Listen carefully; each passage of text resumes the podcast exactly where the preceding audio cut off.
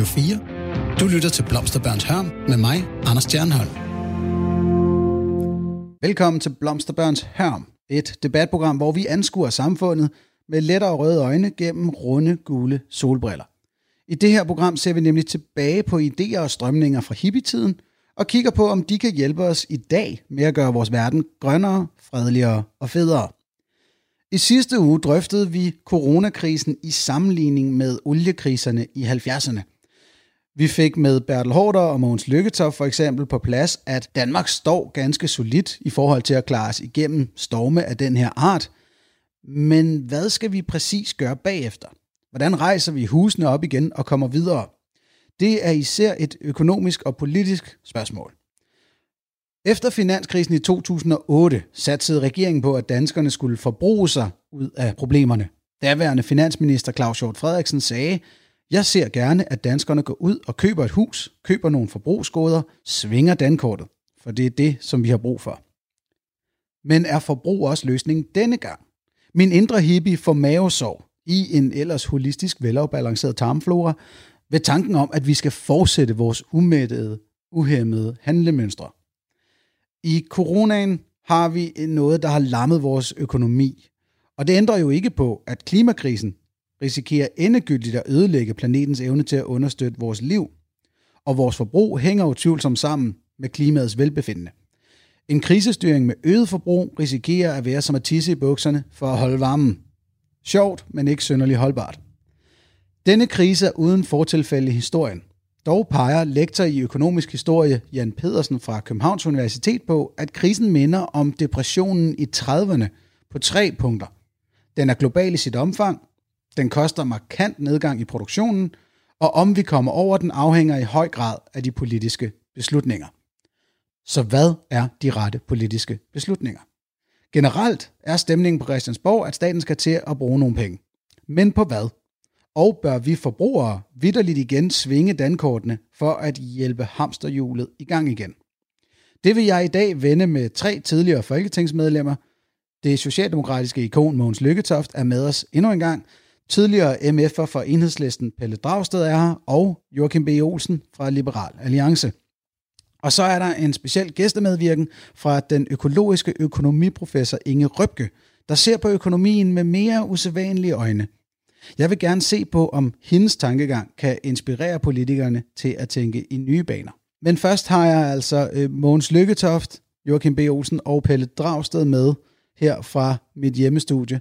Vi kører jo altså endnu en gang på en lidt aparte måde, hvor I ikke kan være med på sms'er eller lignende, fordi vi har måttet optage programmet forud, øh, og med mine sparsomme tekniske evner til med os øh, skulle optage det uden brug af en, en decideret producer. Radio fire taler med Danmark. Så skal danskerne ud og svinge dankortene, når Mette Frederiksen åbner for landet igen? Skal vi forbruge os ud af coronakrisen? Øh, Joachim B. Olsen, vil du starte? Mm, nej, det er ikke noget, danskerne de skal.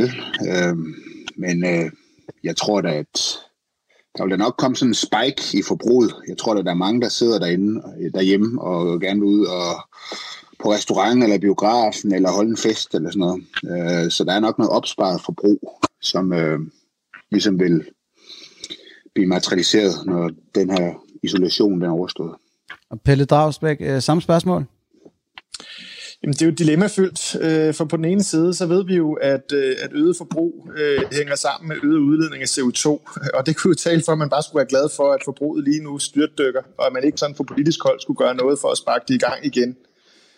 Problemet er bare konsekvent det øh, i det økonomiske system, vi har lige nu. Det indebærer øh, en skyhøj arbejdsløshed med følgende fattigdom og, og voksende ulighed. Øh, og, og det kan sådan set true hele tilliden til vores demokrati og, og folkestyre.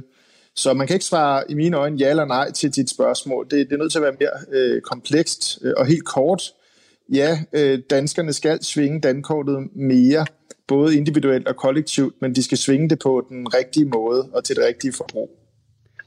Så kan jeg stille spørgsmålet til Mogens Lykketoft. Skal vi svinge dan- skal vi svinge dankortene på den her måde nu, eller hvilken måde er det så, det skal gøres på?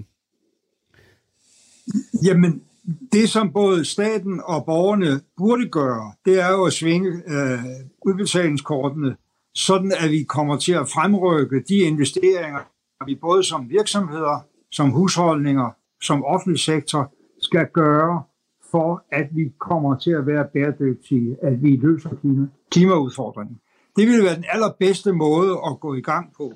Men, men det, som i virkeligheden er det aller, aller største problem ved det spørgsmål, du stiller, det er, at man kan sige med hundrede procent sikkerhed, at hvis den her krise bliver langstrakt, hvis børskurserne stadigvæk er lave, hvis en masse mennesker er arbejdsløse eller er bange for at blive arbejdsløse, så vil folk ikke svinge, så vil folk ikke svinge dankortet. Hverken til det, vi synes er godt, eller det, vi synes er mindre nyttigt.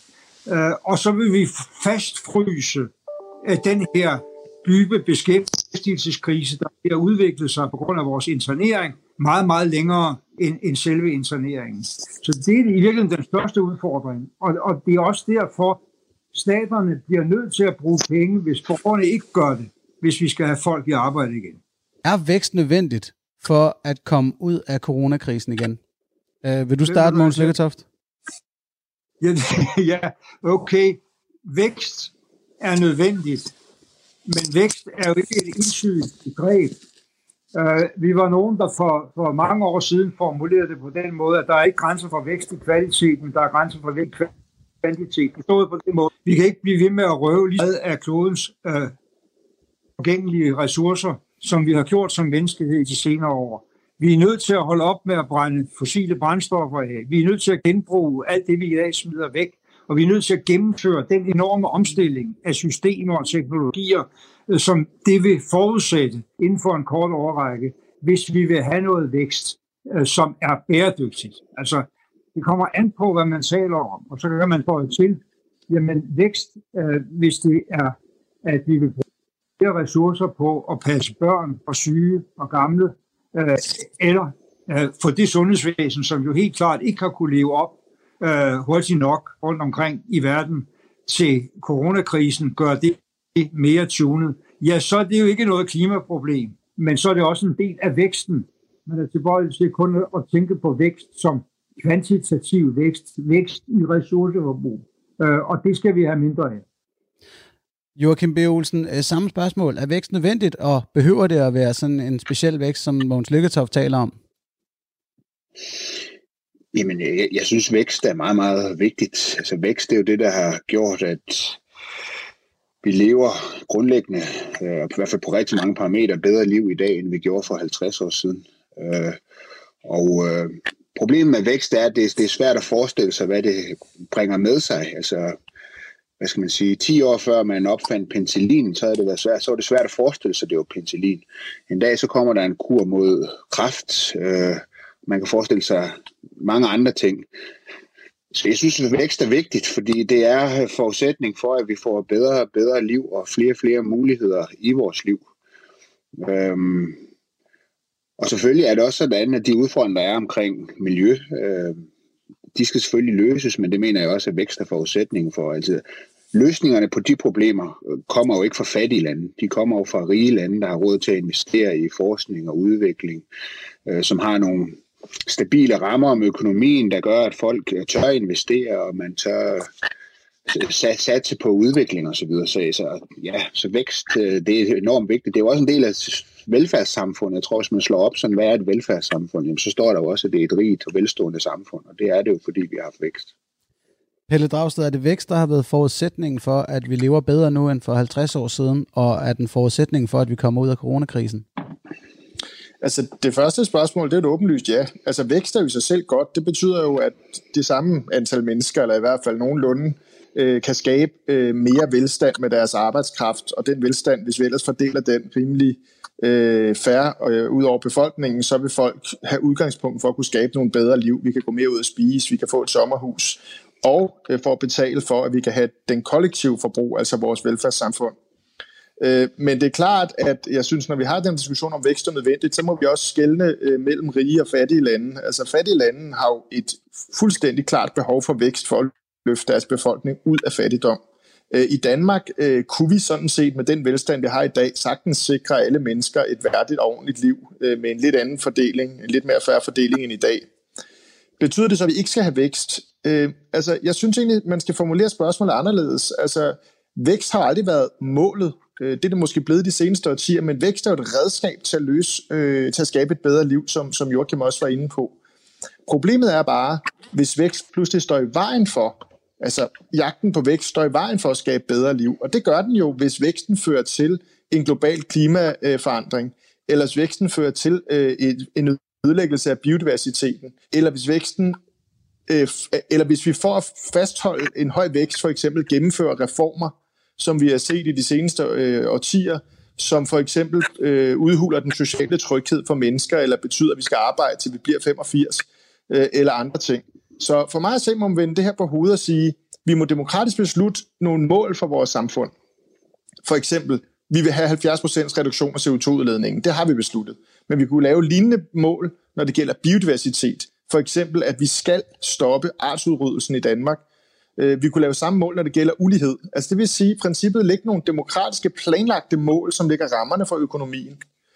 Hvis inden for de rammer, at man kan få vækst, jamen så er det alle tiders, for vækst er dejligt. Men hvis man ikke kan inden for de rammer have vækst, så er det væksten, der i mine øjne må vige i de rige samfund, øh, til fordel for øh, de mål, der handler om, om, om, om, om klima, om, om, om biodiversitet og om et, et retfærdigt samfund. Og så kan jeg jo gætte på, Joachim B. Olsen, at det synes du er en problematisk tilgang at sætte væksten i anden række, eller hvad? Jamen, jeg er enig i, at, øh, at vækst ikke nødvendigvis er et mål i sig selv. Altså, vækst er jo et, i meget høj grad et resultat af, at vi lever i liberale demokratier, hvor der er individuel frihed og privat ejendomsret, og folk går ud og bruger deres friheder til at levere ydelser til andre mennesker, til at producere ting, som de tænker, de kan tjene penge på, fordi andre mennesker gerne vil have dem. Og det er jo det, er jo det vækst, det kommer af. I samfund, hvor man har haft sådan en mere planøkonomisk tilgang, hvor, hvor det politiske mål har direkte været vækst. Det var det jo for eksempel i Sovjetunionen. Der lykkedes det jo ikke særlig godt. Så vækst er jo et, et, et, et, et meget positivt biprodukt af, at vi har nogle frie samfund. Betyder det så, at der ikke skal være Øh, noget regulering og så videre? Jamen, det skal der, der, der, der er hensyn. Altså miljøet er der bestemt et hensyn, det har en værdi i sig selv. Øhm, der er bare mange hensyn. Det er også, det er også et hensyn, at, at vi får løst en masse problemer. Det er også et hensyn, at vi er et rigt og velstående samfund, så vi kan stå imod sådan nogle ting, som der kommer øh, nu for eksempel. Øh, øhm, så ja. Der er mange hensyn, der skal balanceres mod hinanden. Og Mogens Lykketoft, du markerede også. Jo, øh, det er jo rigtigt, hvad Joachim siger, at, at, at vækst er mange forskellige ting. De der planøkonomiske eksperter, der var i Sovjetunionen og andre steder, de blev helt galt, fordi den måde, man... Øh, Khrushchev havde en vældig morsom, den sovjetiske diktator dengang, havde en vældig morsom illustration af, hvorfor det gik galt. Han sagde nemlig, vi har bestemt, at øh, produktionen i elpærer skal øges, men vi har ikke sagt, hvordan, så derfor så har vi lavet alt for mange af de store industripærer og alt for få til, at husholdningerne kan få lyst deres lamper op. Altså, hvis man definerer vækst på den måde, så er det jo sindssygt, og så går det jo galt, og det er jo det, de gjorde. Men derfor er det meget, meget vigtigt, og i virkeligheden jo på en eller anden måde summen af alt det, vi snakker om her, det er ikke ligegyldigt, hvordan man definerer vækst. Vækst må nødvendigvis blive anderledes i fremtiden, end det har været i fortiden. Hvorfor det? Jo, fordi siden den dag, jeg blev født, der er vi blevet tre gange så mange mennesker, og vi er blevet ti gange så grådige med at bruge af klodens ressourcer og opvarme klodens atmosfære. Og det kan ikke fortsætte uden at udløse enorme katastrofer for vores børn og vores børnebørn. Altså katastrofer, der kommer mere krybende end den, vi oplever lige nu, men som i virkeligheden er langt mere alvorlige. Og derfor, vi kan godt tale vækst, men vi er nødt til at kvalificere det til, at det skal være en bæredygtig vækst, som den, vi fik defineret, da vi vedtog F N's sytten verdensmål. Hvis ikke det bliver det, så er vækst vejen til katastrofen. Godt. Jeg er glad for de nuancer, vi har fået på bordet forløbig. Altså forløbig har jeg noteret, at Pelle Dragsted har sagt, at vækst er godt, og Joachim B. Olsen har sagt, at vækst er ikke et mål i sig selv. Så man må sige, at vi, vi har en nuanceret start på det her, og vi vender tilbage til jer tre lidt senere i programmet. Radio fire taler med Danmark. Så er de indledende holdninger til coronahåndteringen altså på plads. Men før de tre herrer får lov til at fortsætte diskussionen, så skal jeg have en sludder med Inge Røbke. Hun er professor på Institut for Planlægning på Aalborg Universitet og blev Danmarks første professor i økologisk økonomi i to tusind og tolv. Hun står for en holdning, der skiller sig lidt ud i forhold til de, der vendes på Christiansborg. Den økologiske økonomiske skole arbejder nemlig med naturens balance først, og så må alt andet rette ind. Det giver en anden og noget mere hippieagtig vinkel på udviklingen. Inge Røbke, skal danske forbrugere ud og svinge dankortet nu og bruge en masse penge for at få os ud af coronakrisen? Altså, de skal i hvert fald ikke svinge dankortet øh, og bare bruge penge på hvad som helst. Jeg synes, det er vigtigt at tænke over, hvad det er, øh, man bruger sine penge på. Øh, så jeg synes øh, stadigvæk, at øh, ud fra et øh, klimaperspektiv og miljøperspektiv, så er det stadigvæk øh, vigtigt at prøve at skære ned på rejser, og det kommer jo til at give sig selv. Skære ned på øh, oksekødet osv., skære ned på øh, forbrug af tøj og alt muligt andet i en dårlig kvalitet, øh, fjollede gadgets og, og så videre. Så det synes jeg stadigvæk, at man skal begrænse forbruget af. Men hvis, men hvis nu man kan øge sit forbrug af forskellige arbejdsintensive øh, ydelser, altså kultur og, og så videre, så øh, kan det være en udmærket måde at få gang i hjulene på. Så meget des mere, som man kan sige, at coronakrisen har i særlig høj grad ramt nogle af, af de arbejdsintensive ydelser. Så i det omfang, vi kan komme i gang med det igen, så tænker jeg, at det vil være en rigtig god idé. Så det vil sige, at i stedet for et fladskærms-tv, så skal man ud og se en teaterforestilling? Ja, for eksempel. Øh, men jo også, at når man nu har fladskærms-tv'et i forvejen, så øh, kan man jo godt øh, købe nogle af de ting, som Øh, men man kan bruge den skærm til, og som er produceret arbejdsintensivt, og det kan jo for eksempel være teaterforestillinger. Mm. Nu er jeg næsten ked af, at jeg ikke har nogen stand-up shows til salg. De ligger alle sammen gratis på YouTube. Ja. Ja. Men, men Inge, skal, skal staten så ud og, og bruge penge? Helt klart. Altså staten skal ud og bruge penge, fordi man kan sige, det det gælder om er jo, som mange også har, har peget på, at øh, vi skal prøve at, at bruge den her lejlighed til at få gang i den grønne omstilling. Så vi skal foretage nogle investeringer i noget af det, der er brug for i den grønne omstilling. Altså det kan være renovering af boliger, og det kan være øh, få gang i ladeinfrastrukturen osv. Så, så der er masser af aktiviteter, som staten kan øh, sætte gang i.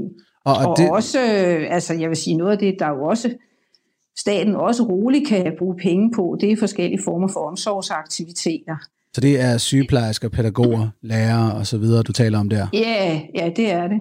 Men altså, jeg vil sige, det er jo også fint nok at øh, øh, altså for eksempel sørge for, at nogle af dem, som er dårligt stillet, får flere penge mellem hænderne, og de vil jo bruge penge på helt almindelige øh, forbrugsgoder. Så det, du taler om her, er det grøn vækst? Altså, det kan man sådan set ikke vide, fordi man kan ikke vide, om, øh, om det vil øh, føre til vækst eller ej. Det er jo så det, at du er lidt ligeglad med vækst. Øh, kan, kan, det, sådan kan man godt sige det, yeah, ikke? Ja, yeah, det kan man godt. Jamen, så kan det være, at vi, nu skal vi så ned i det, i det lidt tungere teoretiske lag. Fordi hvordan adskiller økologisk økonomi sig fra andre økonomiske skoler? Og hvad er så jeres løsning på, på den der afkobling? Altså, hvis jeg starter med, hvad økologisk økonomi er, så kan man sige, tror jeg, jeg vil fremhæve tre karakteristika, hvor det første er det vigtigste. Og det første, det er, at vi regner i natur, i stedet for at regne i penge. Så øh, når vi diskuterer, om noget er godt eller skidt, og hvordan man skal gøre, så diskuterer vi direkte øh, ud fra øh, påvirkning af naturressourcer og arbejdskraft og så videre. Vi diskuterer det ikke i penge. Så når vi stiller for eksempel, hvis nu meget ofte, så bliver man stillet spørgsmålet, har vi råd? Og det er jo et spørgsmål, der handler om penge tit. Og der vil vi stille spørgsmålet, eller diskutere det på en anden måde, fordi vi vil diskutere, jamen har vi de naturressourcer, de skal, vi skal bruge og så videre, ikke? Men hvis jeg lige tilføjer ganske kort de to andre karakteristika, så kan man sige, at øh, det andet er, at vi har ikke stor tillid til tekniske mirakler. Øhm, og det tredje, det er, at fordi vi ikke har tillid til de tekniske mirakler, og fordi vi mener, at der er meget snævre grænser, eller vi har overskredet øh, mange alvorlige miljømæssige grænser, så bør vi i højere grad dele. Det vil altså sige, at vi har en idé om, at øh, når der er grænser, så er det øh, etisk øh, forsvarligt at dele i højere grad. Tilbage til den her øh, afkobling mellem C O to-udslippet ja. og, og væksten i B N P'et.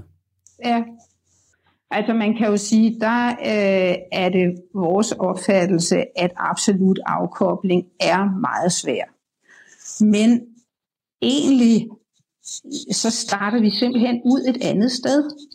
Øh, vi siger, lad os prøve at sige, hvad er det for nogle målsætninger, vi skal forfølge?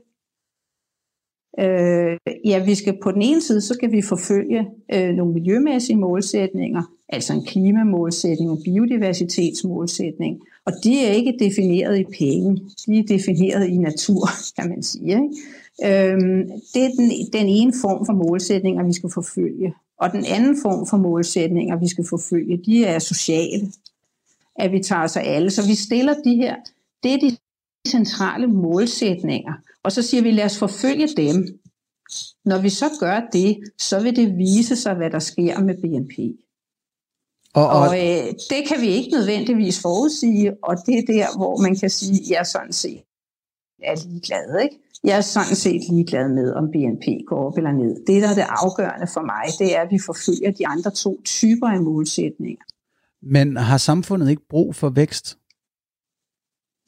Altså sådan som samfundet er indrettet i øjeblikket, der kan man sige, der øh, har vi brug for vækst. Så det har noget at gøre med den måde, vi har indrettet os på. Øhm, og det er det dilemma, vi har, kan man sige, ikke? At hvis vi bliver ved med at have vækst på den måde, vi plejer at have vækst, så undergraver vi vores livsbetingelser på længere sigt.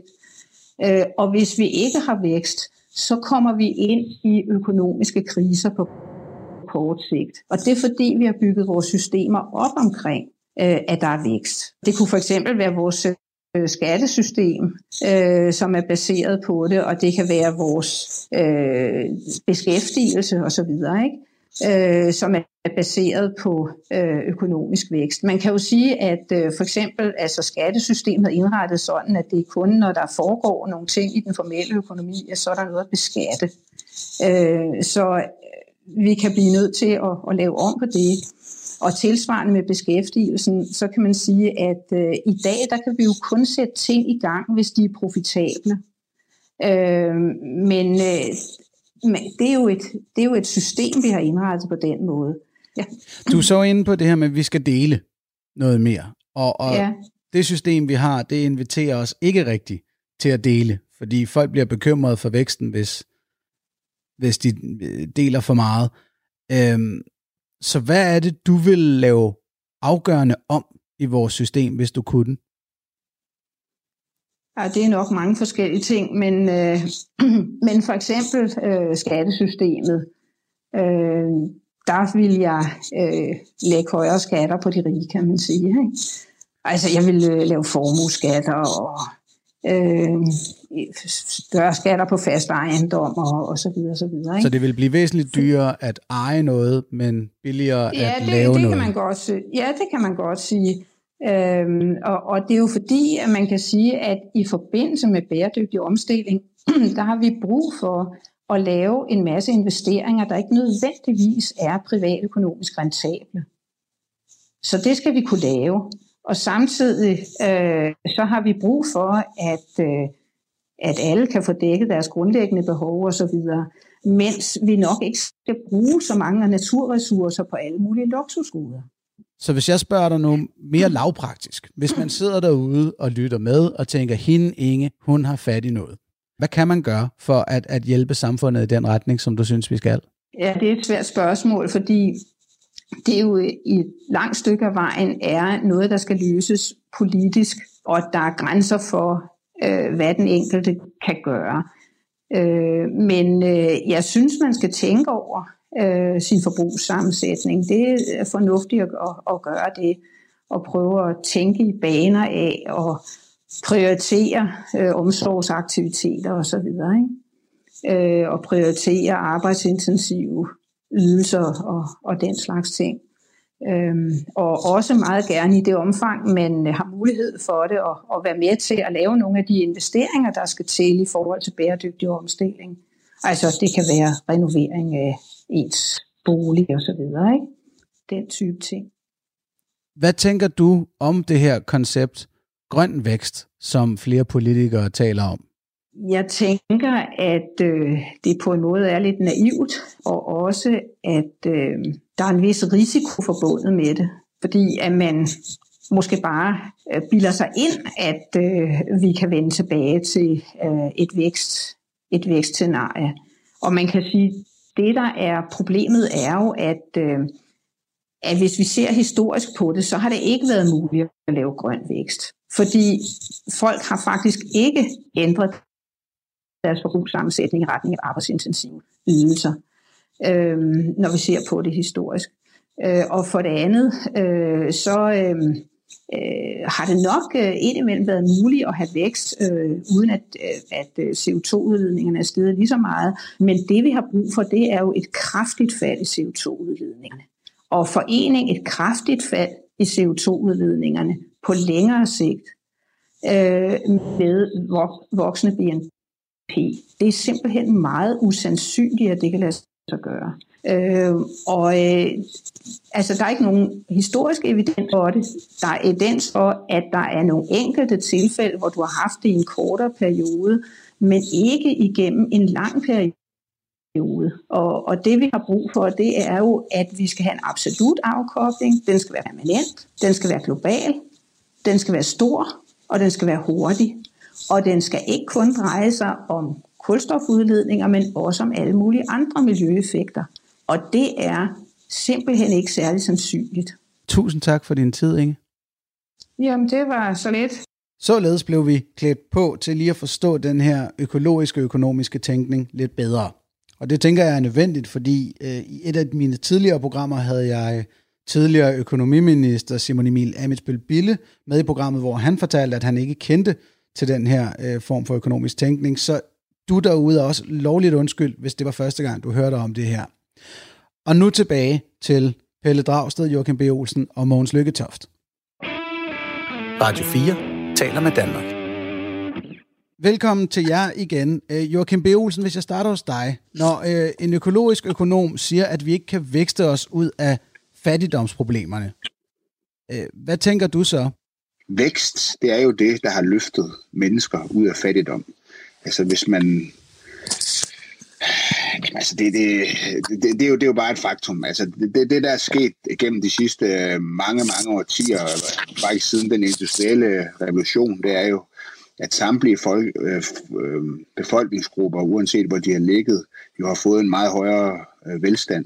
At selv de fattigste, at dem med de laveste indkomster i det danske samfund i dag, og det gælder sådan set i alle vestlige samfund, har en højere levestandard, end de rigeste mennesker havde for et hundrede og halvtreds år siden. Alene af den årsag, at de har adgang til teknologi og medicin og så videre, som man der slet ikke fandtes dengang. Godt, så Pelle, påstanden er, at, at den økonomiske vækst er en forudsætning for den vidensmæssige og teknologiske udvikling. Øh, køber du den? Nej, men jeg, der tror jeg, det er vigtigt, at vi lige får skelne mellem nogle begreber. Øh, mellem begrebet vækst i produktivitet og begrebet vækst i B N P, altså vækst i den samlede velstand. Vækst i produktivitet, det vil vi altid have, så længe mennesker går på arbejde og fortsætter med både kreativ og forskningsmæssig aktivitet, så vil vi formentlig kunne blive ved med i en vis grad at blive dygtigere til at producere samme omfang af varer og ydelser med mindre input af arbejdskraft. Det, der bliver spørgsmålet i fremtiden, det er så, øh, hvordan vi bruger den arbejdskraft, der bliver frisat, øh, eller, eller rettere sagt, hvordan vi bruger eller ikke bruger den arbejdskraft, der bliver frisat af den øh, forbedrede øh, produktivitet. Øh, hvis man kigger tilbage de sidste hundrede år, så har vi jo brugt den øh, forbedrede produktivitet til to ting, øh, i hvert fald i Danmark. Øh, et, vi har øget vores forbrug, og det er altså at sige, at den arbejdskraft, der bliver frisat af den forbedrede produktivitet, de begynder at producere flere varer og ydelser sådan, at vi kan øge vores forbrug. Det er det, som Joachim beskriver, som har, har løftet folk ud af, af fattigdom. Men det andet, vi jo også har gjort gennem de sidste tyve år, det er, at vi sat arbejdstiden øh, gevaldigt ned, altså fra omkring tres timer om ugen til nu omkring syvogtredive timer om ugen. Øh, så har der godt nok været for generationer, eller en generation, desværre vores to, Anders og Joachims, hvor vi ikke har oplevet, at, at den ugenlige arbejdstid er blevet sat ned. Men mine forældre oplevede det, mine bedsteforældre oplevede det, mine oldeforældre oplevede det. Øh, og, øh, og den diskussion skal vi selvfølgelig også have fremadrettet igen. Og nu stod det her spørgsmål ikke i mine noter, men jeg kan mærke, at jeg er nødt til at gribe muligheden, for du har fuldstændig ret her, Pelle. Altså siden nitten tooghalvfems har den danske norm arbejdstid ligget på syvogtredive komma fem timer, hvis nok. Øh, og Mogens Lykketoft, du har haft fingrene på knappen i meget af den tid. Hvorfor er vores øgede produktivitet aldrig blevet omsat til kortere arbejdstid? Ja, det har jo også i et vist omfang øh, i mange år været en, en, en, et valg mellem, om vi ville udbygge vores offentlige velfærd øh, og, og, og, og hjerner nok til en, en ret kraftig vækst i vores offentlige sektor. Men, men, men det er klart, det er hele tiden en, en prioritering, man skal gøre. Det, som jeg godt vil vende tilbage til, det er øh, det udgangspunkt, du bragte os over fra din øh, forrige samtalepartner, om man kan udrydde fattigdom ved vækst. Man kan sige, at F N's verdensmål er i virkeligheden forståelsen af, af et opgør med meget af det, som jeg ved, Joachim øh, mener. Nemlig, at øh, hvis man bare slipper markedskræfterne helt løs, staten ikke blander sig for meget, så løser man alle problemer bedre. Fordi det, vi har konstateret, siden vi for alvor begyndte på det der med at slippe markedskræfterne helt løs, nedbryde de samfundsmæssige reguleringer, der var af markedet øh, med Reagan og så videre, det er jo i virkeligheden, ja, vi har udryddet noget fattigdom, men vi har også fået en ulighed, som er fuldstændig fænomenalt skræmmende, hvor, hvor det meste af velfærdsfremgangen i denne verden er blevet koncentreret på meget få hænder og i meget store multinationale selskaber. Og, og så står vi samtidig over for den her udfordring med klimaet og bæredygtigheden, der gør, at vi kan ikke vækste på samme måde fremover, som vi går bagud. Vi bliver nødt til at forstå, at vi kun får en verden, der er bæredygtig, ikke bare øh, miljømæssigt, ikke bare klimamæssigt, men også socialt, øh, hvis vi kombinerer en ny bæredygtig vækstmodel med en meget bedre fordeling af ressourcerne i denne verden mellem rige og fattige lande og mellem rige og fattige mennesker. Så vil Joachim om et øjeblik sige, at så får vi lavere vækst. Det strider imod enhver erfaring. Fordi den periode, hvor vi havde den bedste udvikling i fordelingen i vores del af verden, fra anden verdenskrig og frem til nitten firs, det var også den periode, hvor vi faktisk havde den højeste vækst. Siden vi begyndte på alle de der Reagan-eksperimenter, som Liberal Alliance og andre stadigvæk synes er vidunderlige, så har vi fået en lavere vækst, end vi havde dengang, hvor vi også førte en socialt ansvarlig fordelingspolitik. Joachim, du skal selvfølgelig have lov til at øh, svare igen på det her med, var det Reagan og Thatchers tilgang til økonomien i firserne, der, der ja, et eller andet sted, som Mogens Lykketoft siger, spolerede den, den sundere måde at vækste? Nej, det mener jeg ikke. Hvis man ser på England, før Thatcher kom til, så var det jo et land, der var ved at gå statsbankerot. Et land, hvor at, der var kæmpe, kæmpe store strukturelle reformer, og, og, eller behov for strukturelle reformer, strukturelle problemer i økonomien, og det gennemførte Thatcher og bragte England ud af en, en, en, en total økonomisk uh, moras. Og så, og så er det rigtigt, som Mogens siger, at uligheden, den, den er steget sådan, siden midt halvfemserne i mange øh, vestlige lande, det er rigtigt nok. Men når man nu taler F N og globale mål, så er det jo vigtigt, synes jeg, at bemærke sig, at den globale ulighed, altså når man fjerner landegrænsen og ser på verdens befolkning under et, så er den faldende, så er uligheden faldende. Og det skyldes jo i høj grad frie markeder, markedsøkonomi, som har løftet ja, over en milliard mennesker ud af fattigdom i Indien og Kina osv. Det er ikke det samme som ikke, der er masser af problemer i de lande endnu, og masser af problemer i Kina osv., men der er trods alt, det er trods alt gået fremad. Så jeg vil, Men vil meget kraftigt advare mod, at man, man prøver at spole tiden øh, tilbage.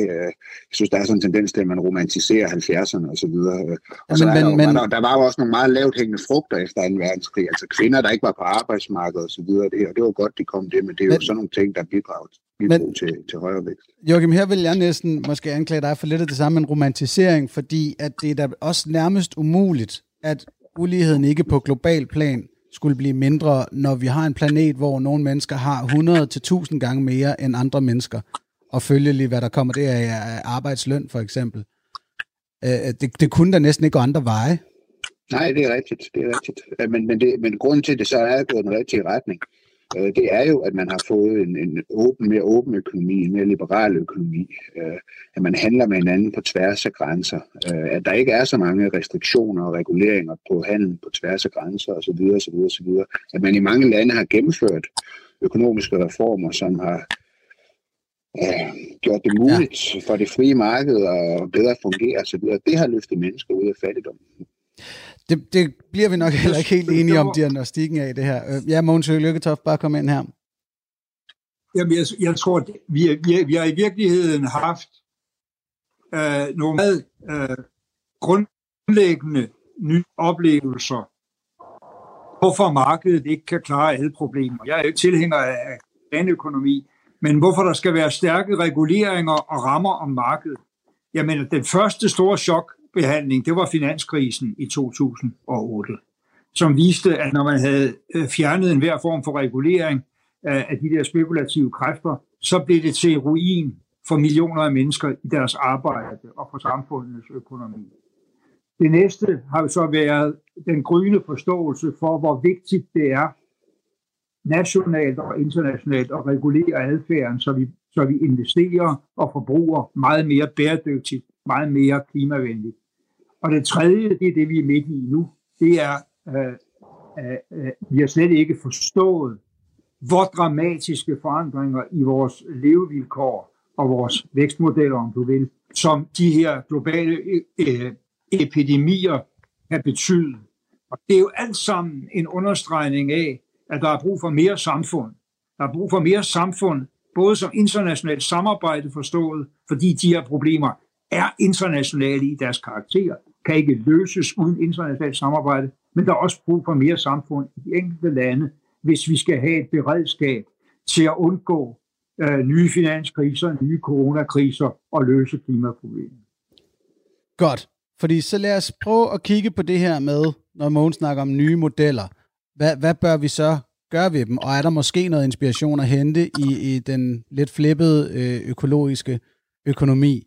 Øh, bør vi måle og veje vores øh, arbejde og forbrug mere i forhold til naturen end B N P'et, Pelle Dragsted? Jamen det var det, jeg var lidt inde på tidligere. Altså, jeg mener, at vi i højere grad skal lægge nogle demokratisk besluttede rammer, og jeg snakker ikke om femårsplaner og planøkonomi i den sovjetiske forstand, men øh, i den forstand, at vi demokratisk øh, beslutter nogle rammer, for, for, inden for hvilke den her økonomi så kan udfolde sig. Det er jo det, vi gør med, når vi sætter et halvfjerds procents mål og siger, at det mål skal, øh, altså for reduktion af C O to, det mål skal overholdes. Det vil sige, at alle sektorer skal bidrage, og det beslutter vi simpelthen politisk.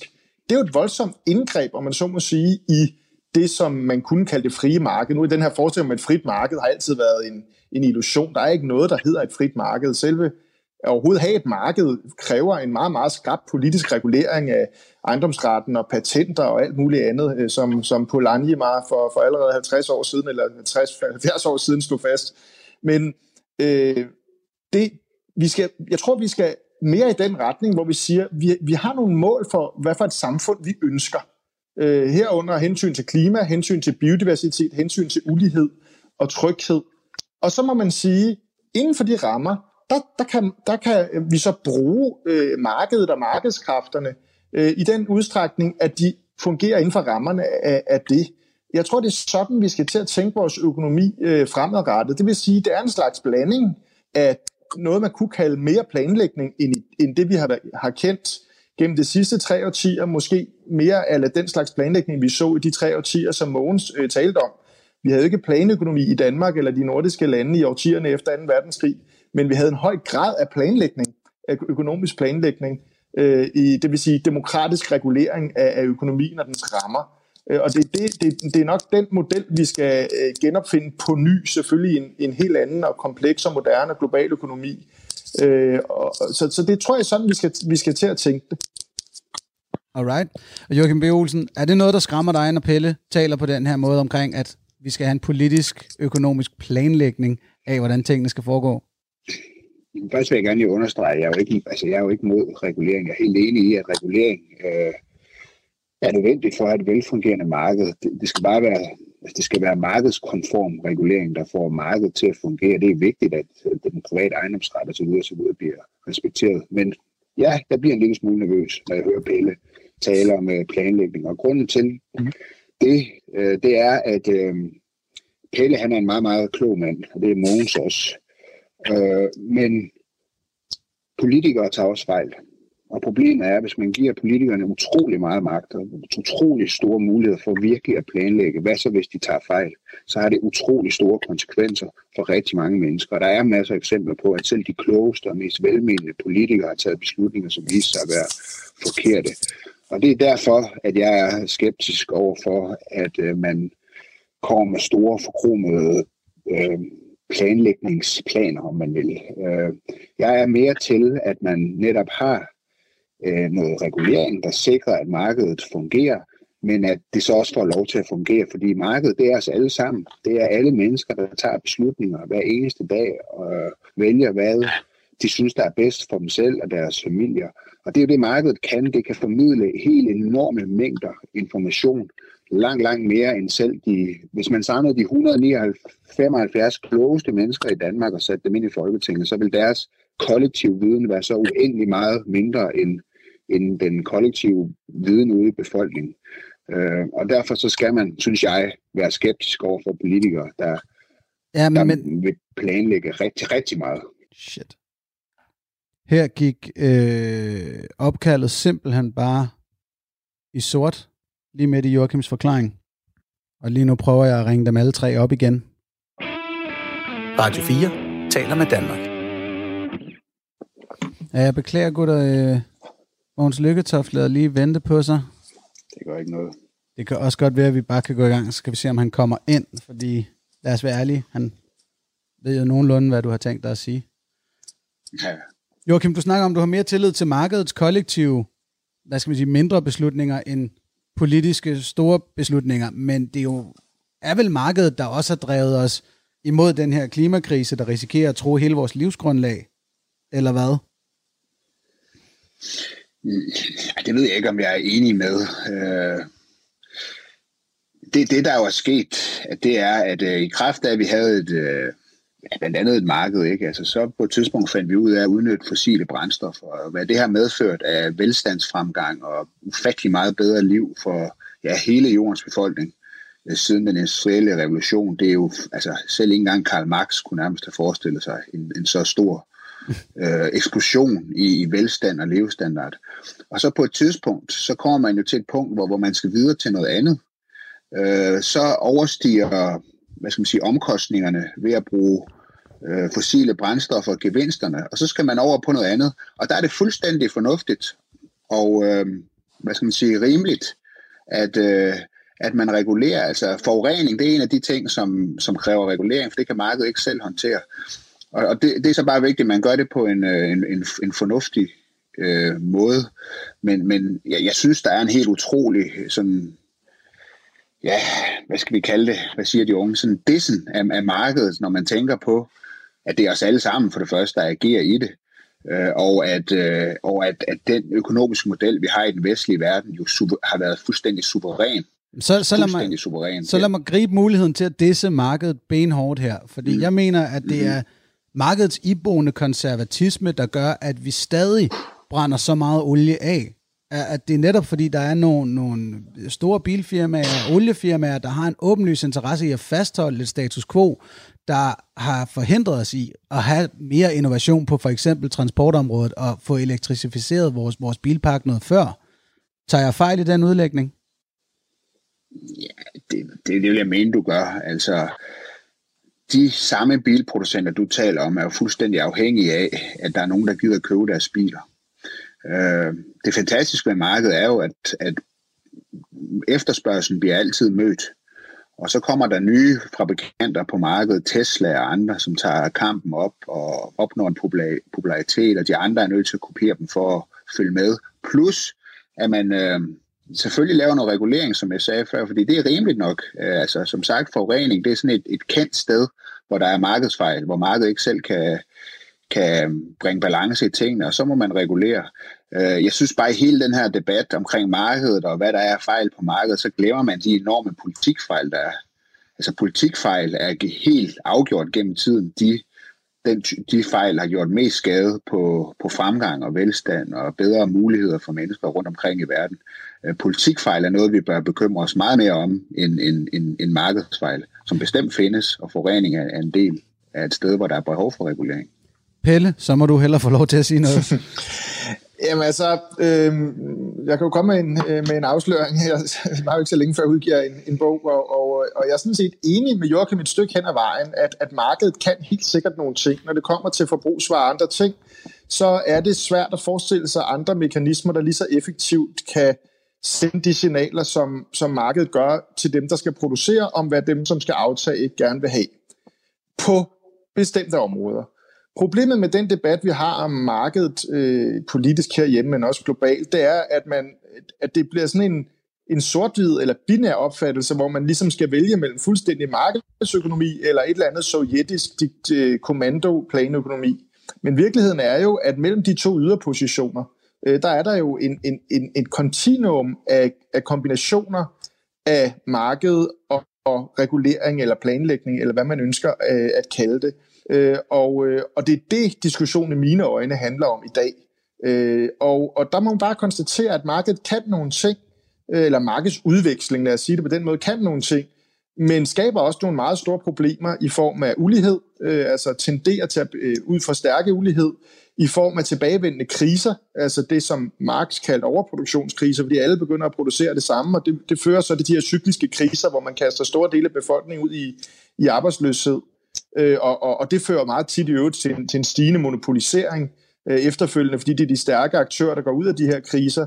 Og endelig, øh, som Joachim også anerkender, altså de her såkaldte eksternaliteter, altså at markedet, fordi det har den her anarkistiske eller meget distribuerede øh, karakter, som også er fordelene ved det, ikke kan tage højde for de her samfundsmæssige brede hensyn til klima, øh, til biodiversitet, øh, natur og mange andre ting.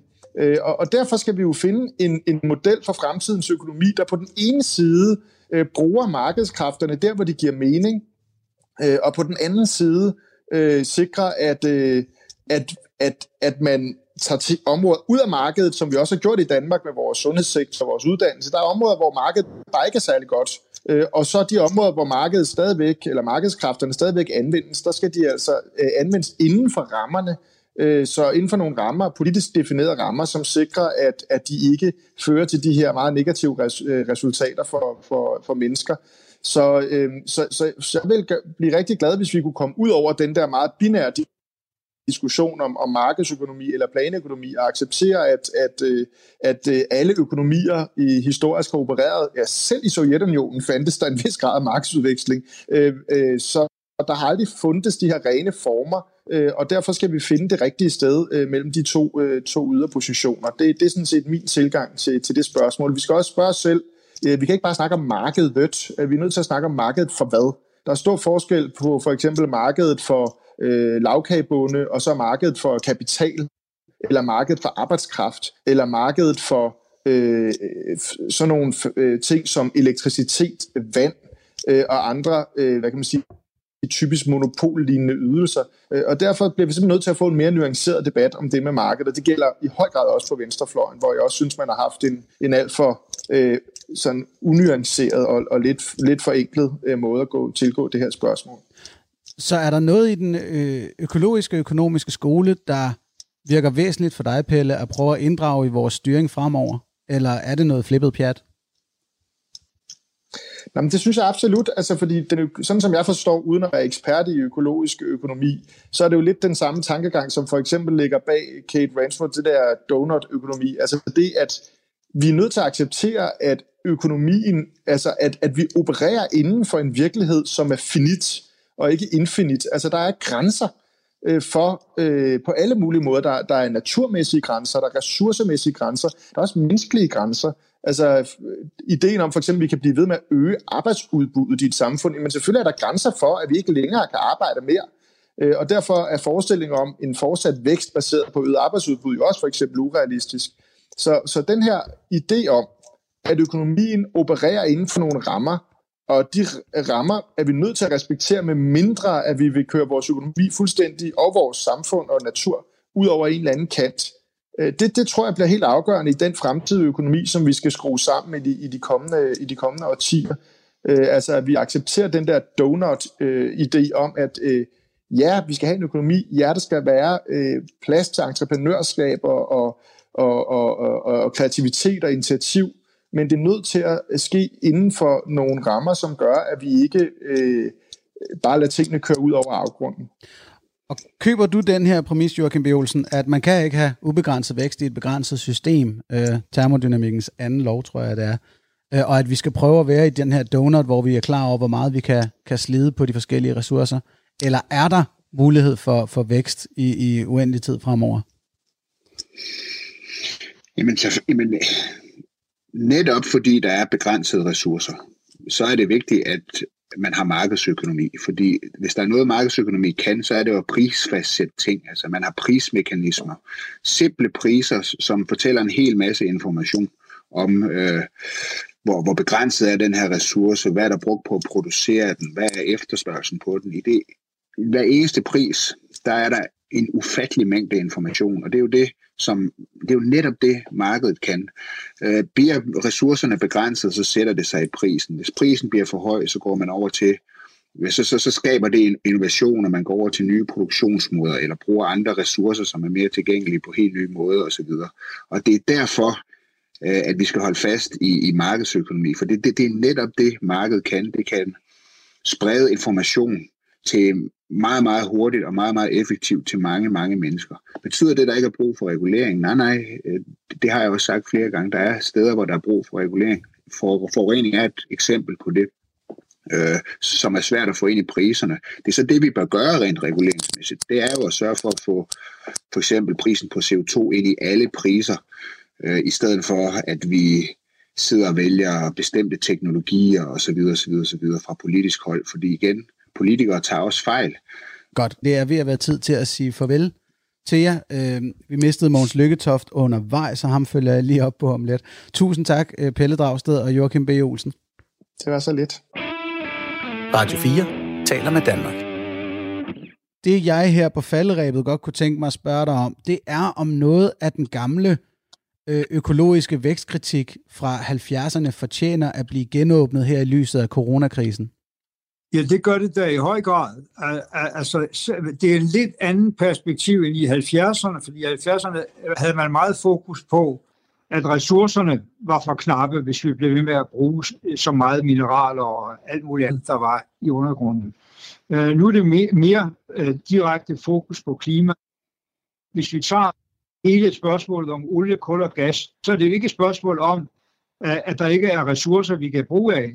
Men sagen er, at hvis vi vil stabilisere klimaet, så skal vi inden for en meget kort årrække holde op med at bruge det. Og så skal vi erstatte det af noget mere effektivt om billigere energi fra sol og vind. Og det er her, den der diskussion om markedet kommer meget kraftigt ind, fordi vi, vi ved, at vi har så kort tid til at løse klimaproblemet, at vi ikke bare sidder og venter på, at markedet løser det, uden en ny regulering af det marked. Vi er nødt til at insistere på, ja, der kommer teknologiske fremskridt, og mange er jo tilbøjelige til at sige, at det er teknologien, der skal løse det hele. Det kan den ikke, hvis den ikke understøttes af, at vi påvirker politisk prismekanismerne i retning af at stimulere de her fremskridt, og i retning af at stimulere en omstilling til mere bæredygtig vedvarende energiforsyning. Hvad betyder det? Det betyder, at vi er nødt til at klaske en vældig høj afgift på C O to-udstødning for at og gøre det gradvist, og gøre det på en måde, hvor vi giver penge tilbage til de fattigste osv., men gør det på en så overbevisende måde, så det her og nu, måske først træder fuldt ud i kraft om ti år, trapper op, men er så overbevisende, har så bred politisk opbakning, så alle dem, der skal investere og bruge, kan se, at hvis de skal investere langsigtet, ja, så kan de lige så godt gøre det rigtigt, for det kan bedst betale sig. Så er vi ved at være ved vejs ende. Tusind tak til mine gæster, Mogens Lykketoft, Pelle Dragsted, Joachim B. Olsen og professor Inge Røbke. Under de her særlige coronaomstændigheder har jeg rigeligt at se til bare med at holde snor i teknikken og gæsterne, så der er desværre ikke mulighed for sms'e til programmet. Det er også optaget på forhånd jo. Men du kan stadig sende dit input per e-mail til os. Adressen er blomster radio fire punktum d k, og den mail skal I bare behandle som et fælles møde i Thy-lejren. Altså, giv los. Lad være med at tænke for længe over, hvad det er, du vil fortælle mig. Bare kom med det. I redaktionen sidder Bjarke Stender og Rasmus Søgaard Thomsen. Mit navn er Anders Stjernholm, og jeg håber, vi lyttes ved næste gang i Blomsterbørns Hør.